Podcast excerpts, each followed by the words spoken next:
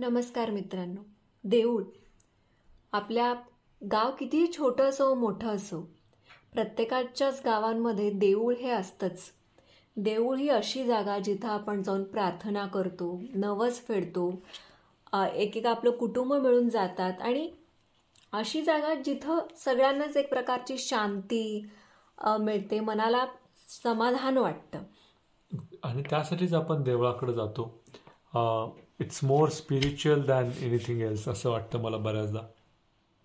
तर देऊळ पण ते तितकं सोपं राहिलेलं नाही आहे आपण आता इतके पुढे आलो आहोत एकविसाव्या शतकात.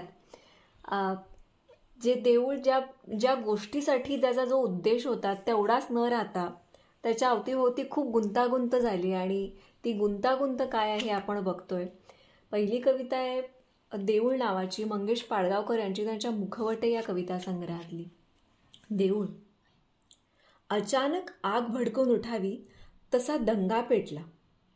अचानक आग भडकून उठावी तसा दंगा पेटला आणि एकमेकांवर माणसातले भुकेले लांडगे तुटून पडले. या धर्माने तो धर्म भुसकला. त्या धर्माने हा धर्म भोसकला. रक्तावर रक्ताचे सडे सांडले. अचानक आग उठून उठावी तसा दंगा पेटला आणि एकमेक एकामेकांवर माणसातले बुकेले लांडगे तुटून पडले. या धर्माने तो धर्म भोसकला त्या धर्माने हा धर्म भोसकला. रस्त्यावर रक्ताचे सडे सांडले. रस्त्यावरचं झाड एकटं उभं वाऱ्यानं असहाय्य सळसडलं. रस्त्यावरचं झाड एकटं उभं वाऱ्याने असहाय्य सळसडलं. आवाजात काकुळतं दाटून म्हणालं हेच जर शिकवत असतील धर्म तुमचे गुंडाळून ठेवा त्यांना कायमचे.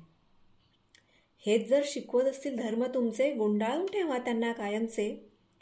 जाड होतं ज्या वस्तीच्या अधिक जवळ त्या तिथल्या लोकांनी दुसऱ्याच दिवशी मारुतीचं छोटं देऊळ झाडाच्या बुंध्याशी उभं केलं.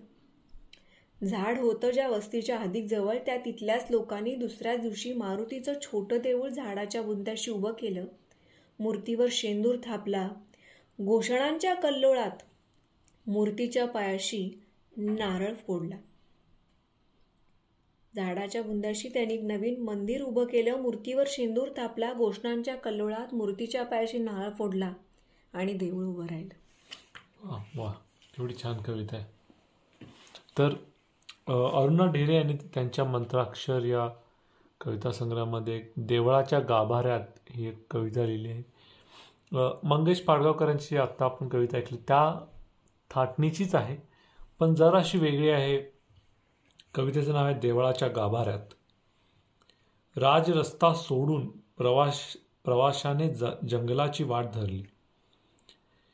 तेव्हा पुढ्यात वाढलेल्या संकटांची त्याला नेमकी कल्पना नव्हती. पण होती त्याच्याकडे तशी एक कुराड एक लाटी पण होती त्याच्याकडे तशी एक कुराड एक लाठी. झालाच श्वापदाचा हल्ला तर हो बचावाची संधी होती. तो चालला सावधपणे वाट काढत आणि अनपेक्षितपणे ते झाले. तो चालला सावधपणे वाट काढत अन अन अनपेक्षितपणे ते झाले. झाडोऱ्यात दबा धरून बसलेले काळेशीर एकाकीपण जेब घेऊन त्याच्या अंगावर आले.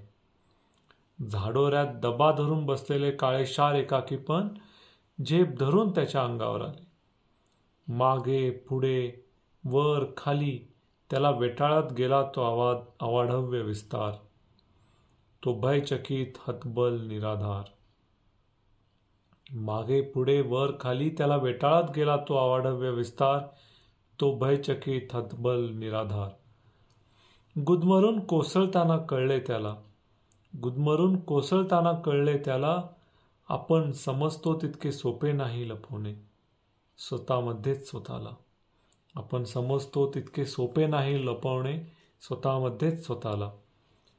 केव्हा तरी तो शुद्धीवर आला.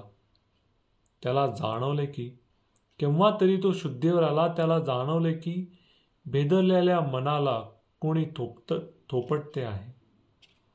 काढते आहे पायातले काटे रक्त पुसते आहे. करते आहे आडवाटेनं चालण्याच्या हिमतीचे कौतुक. करते आहे आडवाटेनं चालण्याच्या हिमतीचे कौतुक. न समजणाऱ्या ध्वनी संकेतात समजणारा स्नेह भरते आहे.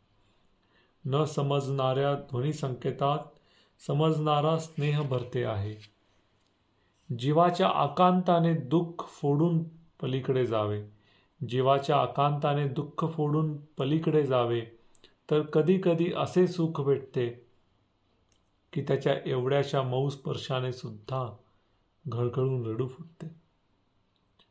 तो नव्हता धार्मिक पण त्याने हात जोडले. तो नव्हता धार्मिक पण त्याने हात जोडले. पिवळ्या रानफुलासारखा एक शब्द ठेवला पायापाशी. पिवळ्या रानफुलासारखा एक शब्द ठेवला पायापाशी. अगदी कासावीस होऊन आणि पुन्हा पाऊल उचलले. अगदी कासावीस होऊन आणि पुन्हा पाऊल उचलले. या घटनेला आता कितीक दिवस लोटले? या घटनेला आता कितीक दिवस लोटले? रानपूल जिथे होते तिथे स्मृतीस्थळ झाले. डौलात उभा राहिले एक देखणे देऊळ. डौलात उभा उभे राहिले एक देखणे दे देऊळ. त्याला सोन्याची फुले जडली. दंतकथा पुराणे रचली. एक विशाल जत्रा सालोसाल भरत चालली. एक विशाल जत्रा सालोसाल भरत चालली. जंगल हटले मागे नवे क्षे तीर्थक्षेत्र बनले. जंगल हटले मागे नवे तीर्थक्षेत्र बनले. कभिन्न काळे एकाकीपण मात्र कभिन्न काळे एकाकीपण मात्र देवळाच्याच गाभाऱ्यात मग दबा धरून बसले. देवळाच्याच गाभाऱ्यात मग दबा धरून बसले. वा एकाकी पण देवळाच्या गाभारात बसले. हे म्हणजे ही देवळापेक्षा माणसाच्या मनाची जास्त कथा आहे असं वाटतं ही कविता. तर तुम्हाला काय वाटतं की देऊळ असेल मंदिर असेल की तिथे जाताना तुम्हाला काय भावना होतात? किंवा तुम्ही का जाता? किंवा तुमचा काही एखादा वेगळा अवि एखादा विलक्षण अनुभव असेल त्याबद्दलचा. तर आम्हाला ऐकायला वाचायला अवश्य आवडेल. आम्हाला फेसबुक यूट्यूब इंस्टाग्रामच्या आमच्या पेजवर अवश्य तुम्ही कमेंट करा. वेचलेली फुले. च्या पुढच्या भागात नक्की भेटू. धन्यवाद. धन्यवाद.